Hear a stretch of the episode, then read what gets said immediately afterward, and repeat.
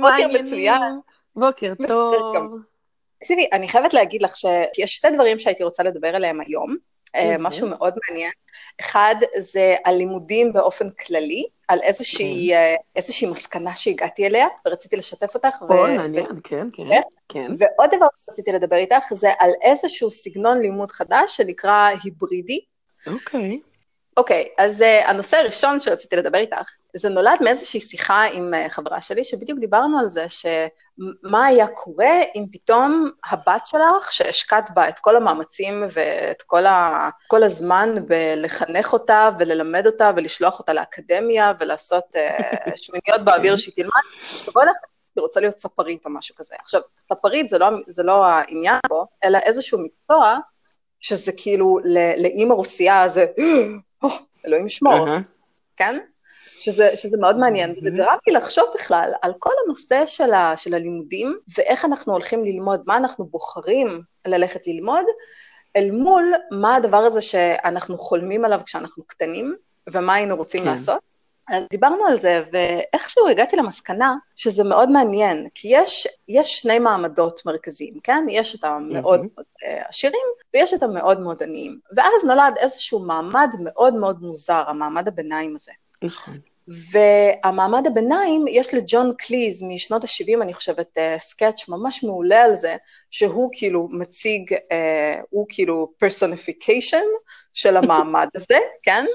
אוקיי. הוא מסתכל כאילו למטה בבוז על המעמד הנמוך, הוא מסתכל בהרצה ואהבה מטורפת למעמד הגבוה, ועושה את זה בצורה מאוד מאוד מאוד מצחיקה, הם שלושתם, החבר'ה מאוד, זה היה לפני, כן, זה היה לפני מונטפייט. אני יודעת על מה מדברת. אז קורא מצחוק, ואז באמת חשבתי על זה, אם את חושבת על זה, אז במעמד הגבוה ממש, הם באמת יכולים ללכת ללמוד מה שהם רוצים, דברים שהם לא בהכרח עבודת כפיים, כי למה? כי יש איזושהי חברה מאוד תומכת, שהולכת לקחת את כל הילדים האלה, כן? ולתת להם עבודה, אם זה אינטרנשיפ, אם זה לא משנה מה, ואם אין איזה חבר עשיר שיכול לסדר לו עבודה בחברה, אז הוא יכול לפתוח לעצמו עסק, כי יש לו מספיק כסף, הוא לא עובד בשביל הלחם שלו, כן? זה לא הדאגה לפרנס עכשיו משפחה. ואז אם את מסתכלת על המעמד הנמוך ממש, הגיוני יותר ללכת ולעשות עבודות שאת רואה תוצר, כי את יכולה למכור את התוצר הזה, כי את צריכה כסף במיידי עכשיו. אז בדרך כלל את תלכי לעבודות כפיים וכל מיני דברים כאלה. ואז המעמד הבינוני לא מוכן ללכת ולעשות עבודות כפיים, כי הוא בז לדבר הזה. עכשיו, אני מדברת בצורה מאוד מאוד מאוד כללית, כן? אז לא לתפוס כן. לא רוצה לעבוד בעבודת כפיים, כי זה מביש, כי הוא בראש שלו רוצה לפרוץ למעמד הגבוה.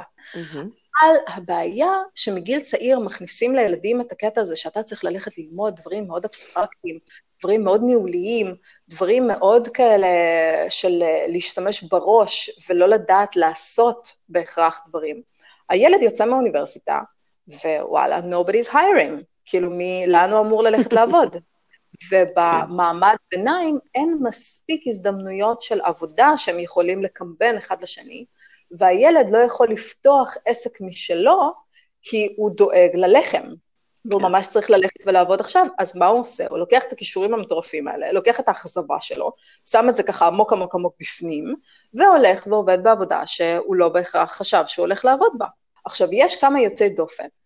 יש יוצאי דופן במעמד הנמוך ממש, שזה האפליה המתקנת, שאת יכולה לקבל מלגה וללכת ללמוד באיזשהו מקום די מתקנת, כן? ואז נגיד, אם קראת הספר של רמה, אז היא בדיוק מדברת על זה, שהיא הלכה ללמוד עריכת דין, והיא זכתה לסקולרשיפ, והיא הלכה, ואחרי הלימודים היא התקבלה לעבוד במקום מאוד מכובד, שם היא פגשה את ברק, והיא באה לאימא שלה, והיא אומרת לה, אני ממש לא מאושרת, אני לא אוהבת את מה שאני עושה, אני לא אוהבת את המקום שבו אני עובדת, ואימא שלה אמרה, קודם תרוויחי את הכסף, ואז תחשבי על האושר שלך.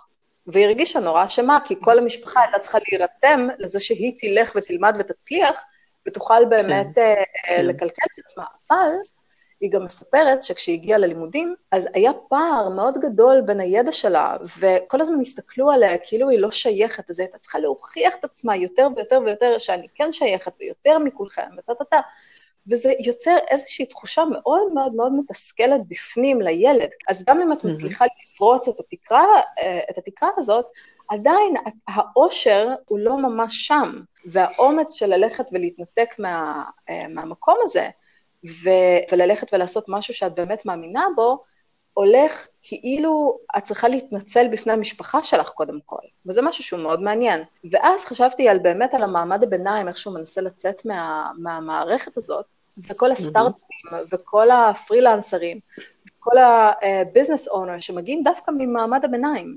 וזה מאוד מאוד מעניין לראות איך אנשים באמת עוצרים לרגע, ואומרים, אוקיי, אנחנו ניסינו בדרך שלכם, אבל זה לא ממש עובד. זה לא ממש עובד, הלכתי, למדתי את מה שלמדתי, כי בגיל כל כך מוקדם אני לא יודע להחליט בשביל עצמי, יש לי עכשיו את הכישורים שלי, יש לי עכשיו את היכולות שלי, איך אני יכול לקחת את זה לשלב הבא? וזה משהו שבאמת גרם לי לתהות ולחשוב, איך באמת אנחנו אמורים לחנך את הילדים שלנו, כדי שהם באמת ירגישו מספיק בנוח, ללכת ולעשות מה שהם אוהבים לעשות. כי אני נגיד, אם הילד שלי יגיד לי, אני רוצה להיות נהג טרקטור, אוקיי, זה, אם עדיין כשאתה תגדל יהיו טרקטורים שיהיו מופעלים על ידי בני אדם, אוקיי, אין בעיה, אני לא אשפוט אותו בשום פנים ואופן, אבל אני גם לא הולכת לדחוף אותו לאיזשהו מקצוע, כי לדעתי עבודות כפיים או עבודות מלאכה הם דברים בזויים, וזה דווקא מאוד מעניין בקונטקסט של הולנד דווקא. הם בזויים בעינייך? ממש לא, ממש לא להפך. זה היה נשמע כאילו אמרתם בזויים. לא הבנתי, אוקיי. לא, אני לא חושבת שהם בזויים. אני לא חושבת שזה, אני לא הולכת לדחוף אותו לאיזשהו מקום, רק בגלל שאני חושבת שזה בזוי, אתה מבינה? כאילו, אני לא, זה לא מה שאני רוצה לעשות. להפך, אם עכשיו מה שמעניין אותו בעולם הזה, זה להרכיב ולפרק ולראות איך דברים עובדים, מעולה, אז בוא תראה מה זה engineering, בוא תראה מה זה הדבר הזה, זה יעניין אותך, אולי זה יעניין אותך, תלך לאן שהתשוקה שלך סוחפת אותך, בלי עכשיו, לא, אתה הולך להיות רופא, כי סבא שלך רופא, וסבא של סבא שלך רופא, ותתתה, אז אתה חייב ללכת לכיוון, גם אם אתה אוהב, גם אם אתה לא אוהב, זה מה שאתה הולך לעשות. זאת לא בדיוק גישה שאני כל כך... ומה שמעניין דווקא בהולנד, זה שהשיטת לימוד כאן היא מאוד מאוד שונה. בגיל די מוקדם, יחסית, שמים אותך על איזשהו מסלול. יש לך מסלול אוניברסיטאי, יש לך מסלול של הכשרה גבוהה, אבל היא יותר מעשית. כמו בפינלנד, כן. ויש לך, עכשיו, זה לא נועד, הרבה מסתכלים על זה, נגיד חברה שלי אומרת לי כזה, כן, אבל זה ממש סוג של אפליה, וזה ממש שם את הילד באיזושהי מסגרת, ואני אומרת, לא בהכרח, כי זה לא שזה חקוק באבן. אם נגיד הלך... זה גם לא משהו שמוחלט בשביל הילד. זה לא שיושבת איזושהי ועדה פדגוגית ומחליטה. מה זה? עם הציונים שלו, קצת, כן. אוקיי, אבל בדיוק, זה מבוסס על משהו. אם הילד הוא ילד שאוהב לעשות דברים מסוימים, די מקשיבים להם, זה די חנוך לנער לפי דרכו, זה די כן ניסיון לחפש את הדברים שהילד באמת יכול לבוא לידי ביטוי. פה הבעיה היא לא עם הילד, הבעיה עם ההורים של הילד שרוצים שהוא הולך למסלול אוניברסיטאי. זה היופי של מערכת החינוך הזאת שפועלת מאוד אחרת. כי היא כאילו פחות מבקשת מהילד להילחץ ממשהו, ואז לגרום לו להרגיש מאוד מאוד לא נוח, לא טוב, כשהוא לא מצליח. אז באמת חשבתי על כל הנושא הזה של איזה שינוי מטורף בתפיסה אנחנו עוברים מבחינת הלימודים. איזה נושא ללכת ללמוד, ואיך לקחת את הנושא הזה ולפתח אותו לאיזשהו מקום אחר. זה ממש מגניב, אני חייבת להגיד. אני חושבת שזה משהו שגם, כאילו, במובן מסוים צריך להישאר בידיים של הילד בכל השלבים שלו, כי נגיד אני, כשבגרתי במערכת החינוך הישראלית החביבה של שנות ה-80 וה-90, מה לעשות? אני לא הסתדרתי עם הבית ספר, לא הסתדרתי, זה האנדרסטייטמנט של החיים.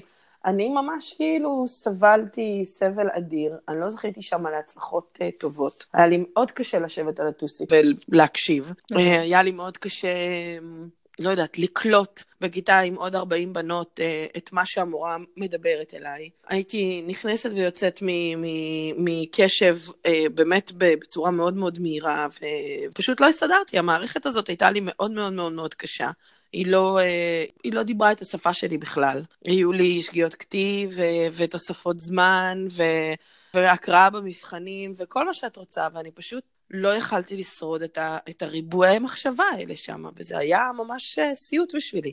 וכשאני יצאתי מהלימודים, הדבר האחרון שעבר לי בראש, זה שאני באיזשהו פורמט אלך ללמוד באקדמיה.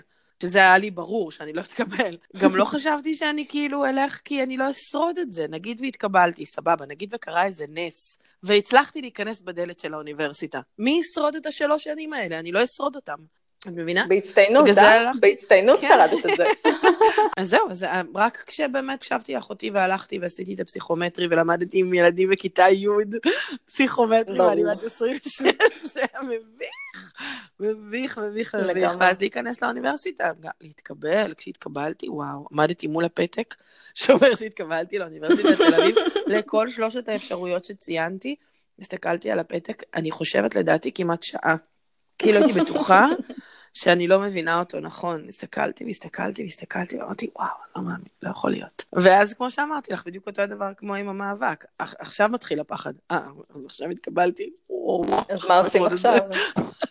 זה הכי מפחיד ביקום, אני חושבת שזה בדיוק העניין, באיזשהו שלב, בגלל שאתה רגיל בתוך המערכת, שהם אומרים לך דברים, ומנחילים לך מלמעלה, מי אתה ומה אתה, יש שני סוגים של אנשים בעיניי, שמתנהלים בעניין הזה, אלה שאומרים, I will prove you wrong, והולכים ונלחמים וזה וזה, ואלה כמוני שאומרים, סבבה, אתה צודק.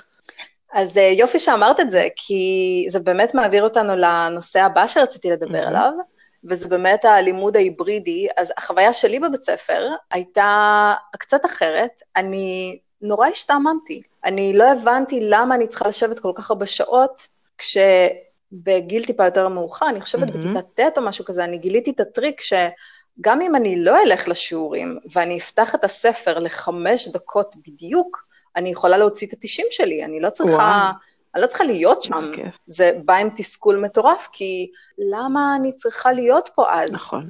כי זה פשוט, זה לא מאתגר, זה לא נחמד, זה בלגן אטומי, המורה שלי לתנ"ך היה המורה שלי למתמטיקה, והוא ידע את הנושאים האלה, בערך באותה צורה, כן? poorly. וכאילו, את מסתכלת על כל הדבר הזה, ואת אומרת, וואו, זה בזבוז זמן מטורף. איפה החוויה, כאילו, ודרמה, ומלא דרמה בבית ספר, כי זה הגיל עם ההורמונים וכל הדברים האלה, את נורא משועממת. וואו. ומה שאני גיליתי עם הזמן, זה שהרבה מאוד אנשים חווים את המערכת הזאת בצורה כזאת, מה גם באוניברסיטה. כן. גם באוניברסיטה יש מלא אנשים שיושבים ונורא משתעממים, נגיד, אני התחרפנתי בתואר השני שלי, היו לי שיעורים שאני פשוט לא האמנתי שא' זה עולה לי כל כך הרבה כסף, ב' אני מקדישה לזה כל כך הרבה זמן, וג' האנשים האלה לא מתביישים ללמד בצורה כזאת, כאילו היה לי קורס, אני לא זוכרת מה זה היה בדיוק, אבל כל הקורס, השורה התחתונה שלו הייתה, אשמת ההולנדים בזמן הקולוניאליזציה. מה זאת אומרת? ההולנדים? להולנד היו קולוניות בעולם, בסורינם, בארובה וזה.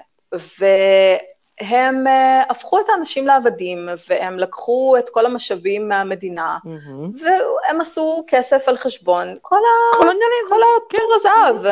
כן, בדיוק כמו שזה. עכשיו... מאנגליה או מצרפת, אוקיי? היום זה מאוד באופנה להתכחש לעבר, כן? זה כמו שרצו להדפיס את כל המהדורות של מרק טוויין, ולהוריד את כל המילים שלא מתאימות היום. מה את אומרת? זה מגוחך. לא באמת. עכשיו אני אגיד לך יותר מזה, אני ממש ניסיתי לקרוא את מרק טוויין עכשיו, וזה לא בא לי טוב באוזן, כי זה לא בא לי טוב באוזן. אין מה לעשות, אבל אני לא אומרת עכשיו, אוקיי, בגלל שלי זה לא בא טוב באוזן, עכשיו תעשו re-issue של כל המהדורות, ותעשו שם, תחליפו לי מילים, כן? זה מגוחך, כאילו זה ממש שכתוב של היסטוריה. בקיצור, הקורס הזה היה מפגר לגמרי, וזה היה ממש על האשמה ההולנדית בליידן, זה היה אחד, עכשיו יותר מזה, זה לא היה קורס בחירה, זה היה קורס חובה, כן? אני כבר לא זוכרת מה היו שם, זה היה כל מי ששונא אקדמיה, בדיוק בגלל הקורס הזה שהיה שם. כי זה הכל מתיימר ואולטרה שמאלני, ומדברים בצורה כאילו אתם הרבה מעבר לזה, כשזה היה סבא שלכם, כן? אני אומרת בצורה מטאפורית, זה שעשה את זה, אבל אנחנו לא כאלה, אנחנו מאוד מתורבתים, אנחנו מאוד זה, וזה מפגר. עכשיו, איך השיעור היה מתנהל?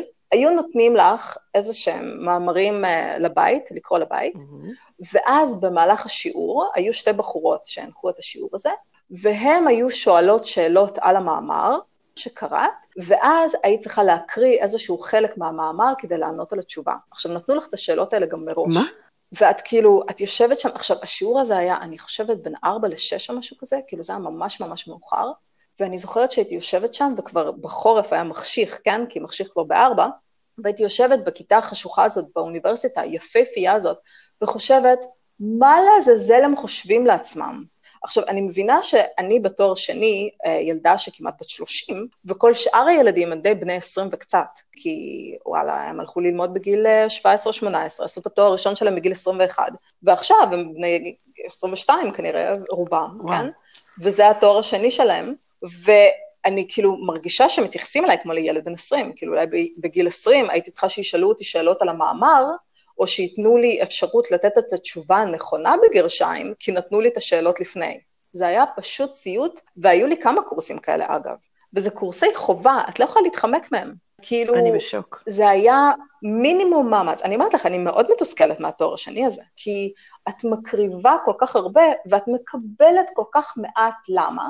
כי לאוניברסיטה הזאת כבר יש מוניטין של 500 שנה, אז הם לא מרגישים שצריכים להשתדל. וואו. עצם זה שאת מגיעה למבנה המפואר בגרשיים, את צריכה להודות לאל שאת בכלל פה, איזה יופי. וכיתות קטנות, לא תגידי שיש עומס מטורף, אין איזה שהם תנאים לא נעימים, חוץ מהשירותים. אני זוכרת שהשירותים זה היה משהו ממש ממש הזוי, בכל המבנים, אני זוכרת שזה הדבר הראשון ששמתי לב עליו, שהתחלתי ללמוד. אז השירותים נפתחים פנימה, לתוך התא. אוקיי. וזה חדר, תקשיבי, אם אני... ואני שוקלת 62 קילו, אוקיי? 1.70 ומשהו, 62 קילו. כן. אם היה לי תיק על הגב, אני לא יכלתי להיכנס, והתיק שלי לא גדול, זה לא תיק של בית ספר, כן? מה כבר יש לי שם בתיק? מים?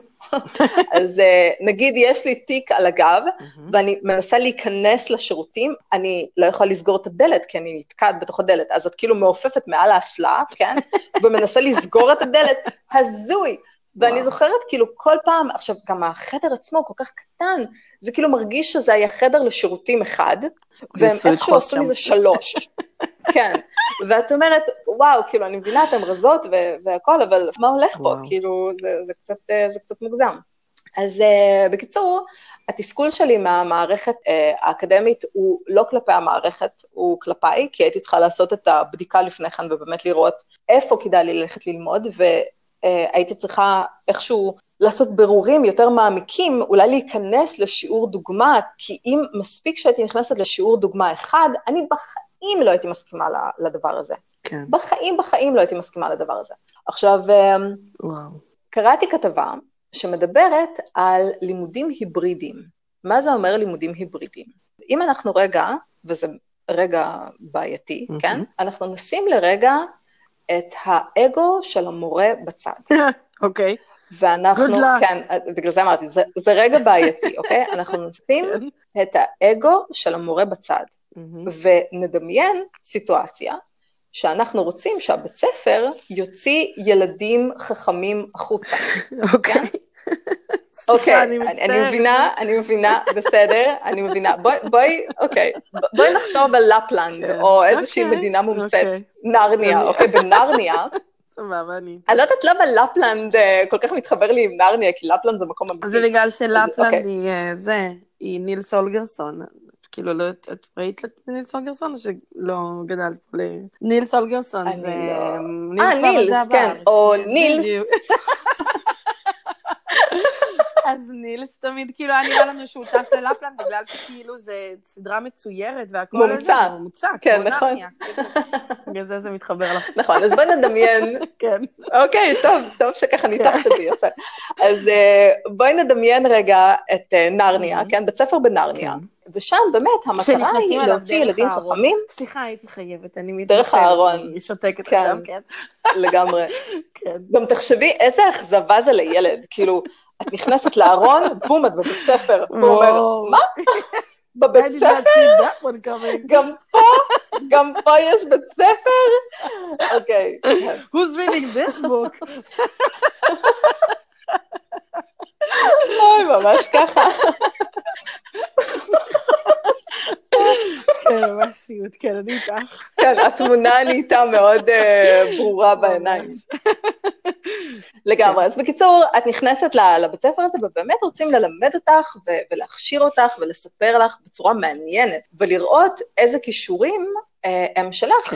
כי יכול להיות שבגיל מסוים אף פעם לא נמשכת למשהו ריאלי, אבל עכשיו, מה שעושה לך את החיים זה לפתור כל מיני תרגילי לוגיקה, או כל דבר אחר. ופתאום את מגלה את זה, ווואלה, זה די מגניב. כן. אז מה שהם עושים, אומרים כזה דבר. יש מורים שהם מאוד טובים במשהו אחד, אבל הם פחות טובים במשהו אחר, כמו כל בן אדם. כן. אם אני ממש טובה בלמצוא רעיונות מדהימים לאיזשהו קמפיין או לאיזשהו משהו, הכתיבה עצמה יכולה להיות קצת יותר יבשה בשבילי. אז בגלל זה, אני אתן את כל הרעיונות למי שאני צריכה לתת אותם, ומישהו אחר הולך לעשות איזשהו משהו.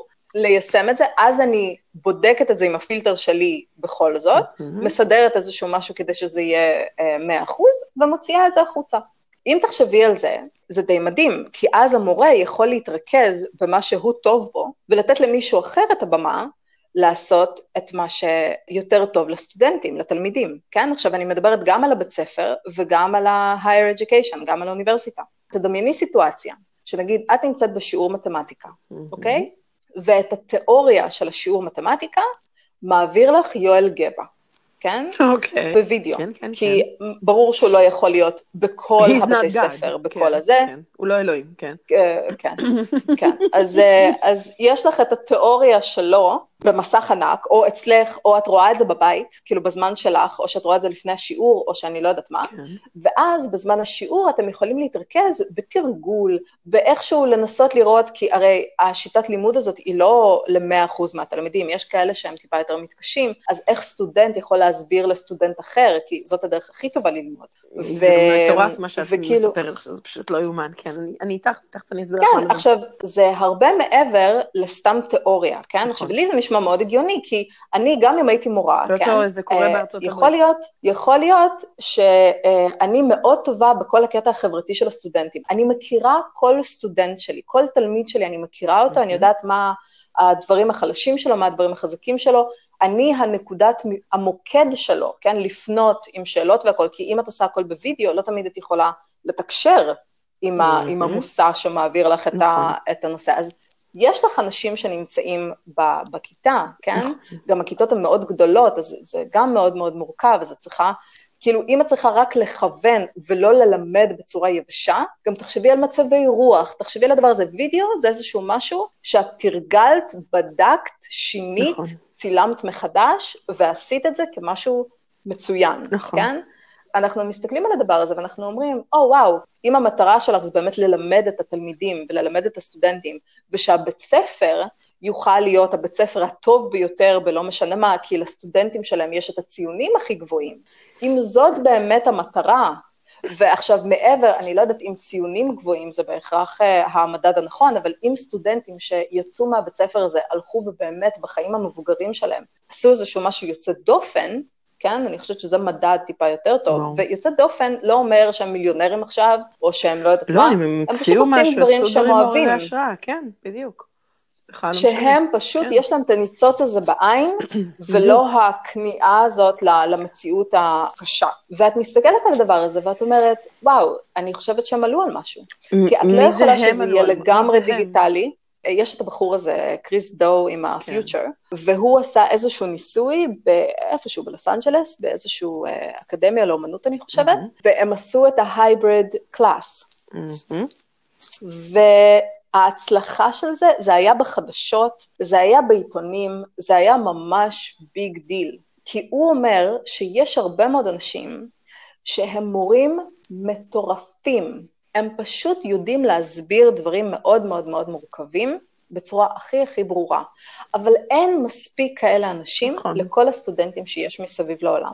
עכשיו, מתוך כל האנשים האלה שהם מאוד מאוד מוכשרים, רק כמה מהם יכולים לעשות את זה מול מצלמה.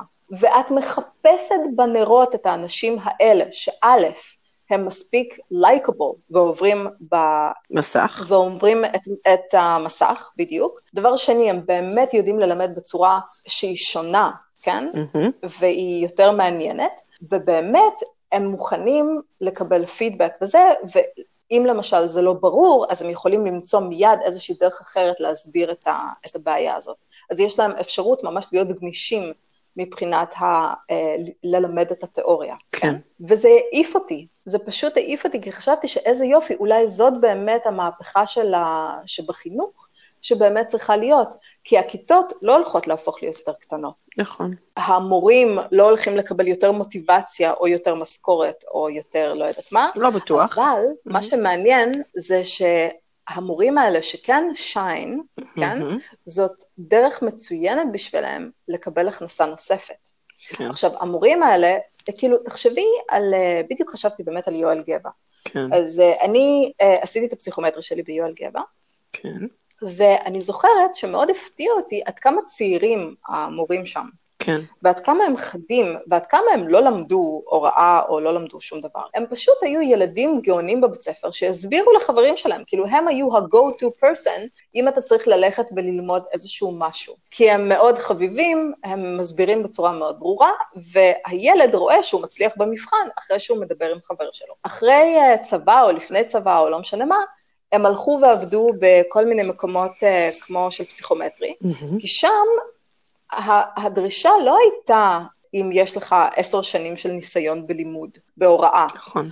או שעברת איזשהו קורס, לא, אתה פשוט תסביר לי את הדבר הזה, תראה לי איך אתה פותר את הבעיה הזאת. ואז אתה שם את הבן אדם הזה לקורס, ואתה מקבל פידבק מהתלמידים, ואתה רואה זה מתאים, זה לא מתאים. וזאת דרך מאוד חכמה להעביר אינפורמציה. אתה לוקח מישהו שיש לו יכולות מעבר ליכולות שבית ספר מצריך. למה? כי זה משהו יותר אקסקלוסיבי, אנשים משלמים על זה יותר כסף, והמורים מרוויחים יותר כסף. אני חושבת שהם מרוויחים כמות מאוד מאוד גדולה, כי עדיין בטח יש שם ניצול, כי הם צעירים בסך הכל, אבל עדיין זאת עבודה יותר חביבה מאשר שירות לקוחות, בוא נגיד ככה. ברור. אז אם אני חושבת על זה, זה יכול להיות ממש רעיון מעניין להסתכל על כל הנושא של מערכת החינוך. אז אני יכולה להגיד לך בעניין הזה, וזה מצחיק שאת אומרת את זה, זה פשוט לא יומן, אבל זה בדיוק הנושא של ההרצאה שלי עם בתי הספר, ואני קוראת לזה, שוקי, אני קוראת לזה להשתמש בטכנולוגיה כדי להפוך את הכיתה לאנושית. כי בעצם מה שקורה זה בזה שאתה מצלם את הסרטונים קודם, ומעלה אותם ומאפשר לתלמיד ללמוד אותם באופן עצמאי, קוראים שם כמה דברים. אחד, התלמיד יכול לעצור את השיעור מתי שהוא רוצה, ולחזור אחורה, אוקיי? הוא יכול לפרק את השיעור בזמן שלו כדי ללמוד את זה. הוא לא עומד בתוך כיתה שבה הוא צריך להספיק עם עוד 40 איש את השיעור עצמו, כי הוא לומד באופן פרטני ועצמאי, אז הוא יכול להירגע מול המחשב וללמוד את זה. התלמידים מכוונים היום, ללמידה דרך מערכות כאלה. הם לומדים הכל ביוטיוב, הם לומדים הכל במערכות כאלה של וידאו ודברים כאלה, אז הם רגילים לשבת מול מסך ולהקשיב למשהו ומשם ליישם אותו, ואת השיעורי בית אתה עושה בכיתה. המורה בעצם מחליף את צורת העבודה שלו. זה לא שהוא לא עוקב, זה לא שהוא לא בודק, זה לא שהוא לא נמצא שם, הכל שם. אבל את השיעורי בית, בזמן שבו הילד באמת מתקשה, הוא ישב ללמוד את הכל, והוא עכשיו הבין את הכל, הוא נמצא בשיעור, הוא לומד את הדברים, אבל אז הוא הולך הביתה, והוא צריך להתמודד עם הבעיה. והדוגמה שהמורה נתן בשיעור היא דוגמה אחת מסוימת, אבל עכשיו צריך להכיל את הדוגמה הזאת על 20 שאלות שונות ומגוונות, ושם הילד הרבה פעמים הולך לאיבוד. ותוסיפי לכל העניין הזה, שזה דרך אגב לא רעיון שלי, אני צריך להגיד לך, את הרעיון הזה, ראיתי פשוט הרצאת TED, מתוך אלפי הרצאות שאני שומעת בחודשים האחרונים, וזה איזשהו מישהו שהיה מנהל hedge fund, קרן גידור, זה נקרא בעברית, ולימד את הבני דודים שלו בווידאוים ביוטיוב מרחוק. הם גרו בניו אורלינס, הוא גר בקליפורניה, והוא פשוט לימד אותם ביוטיוב, ואז הם אמרו לו שהם מעדיפים אותו on YouTube מאשר in person.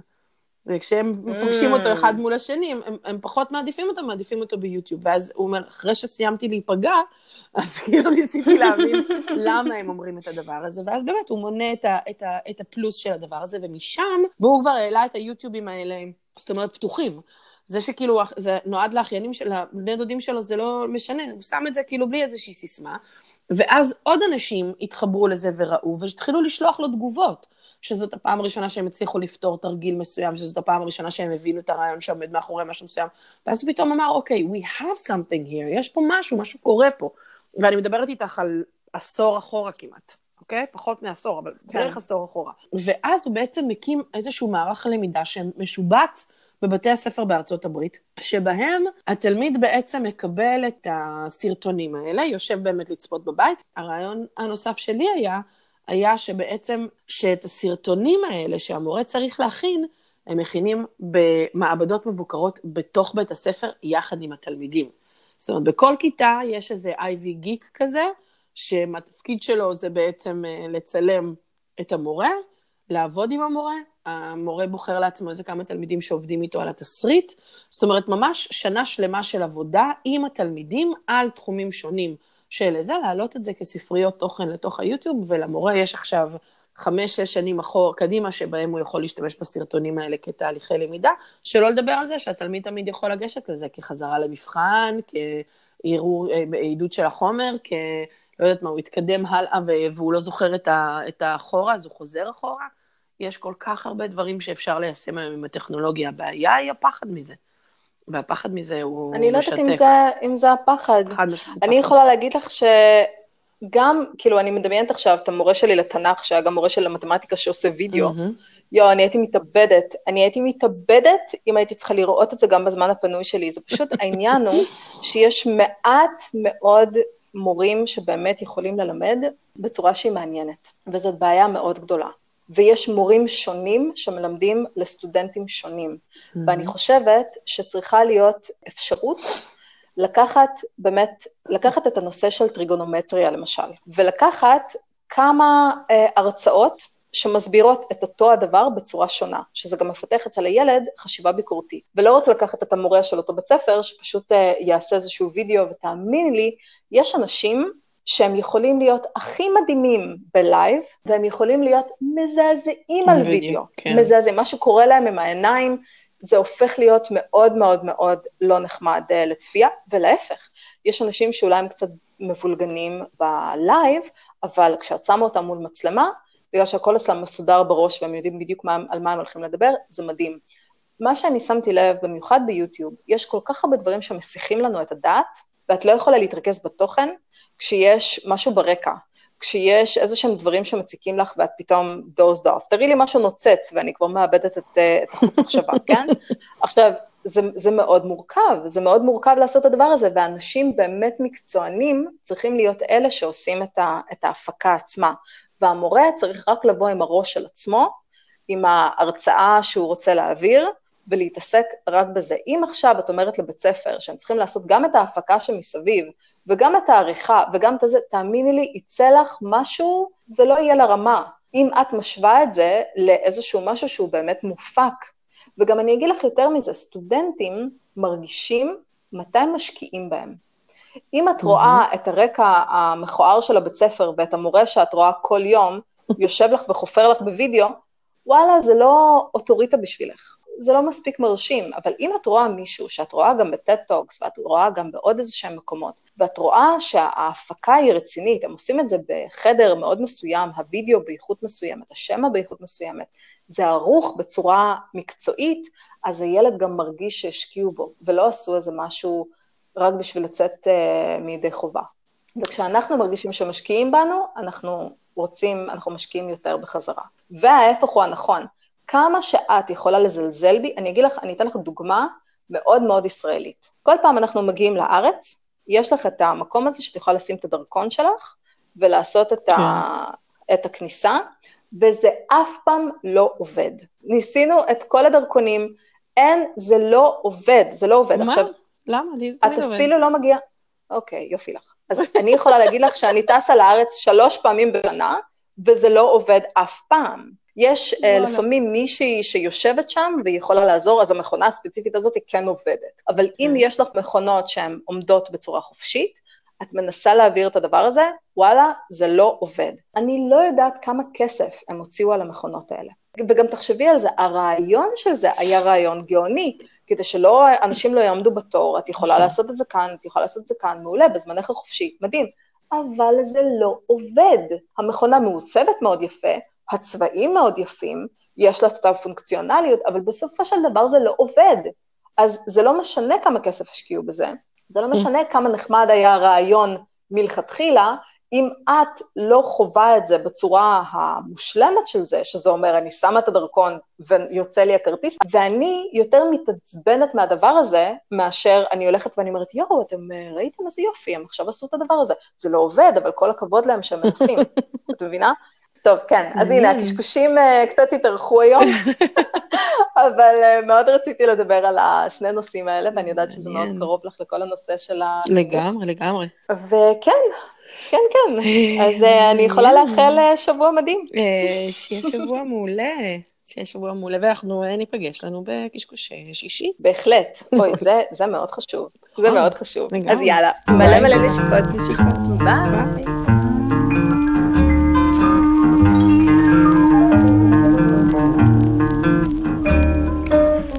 Address unknown, not even a trace of you.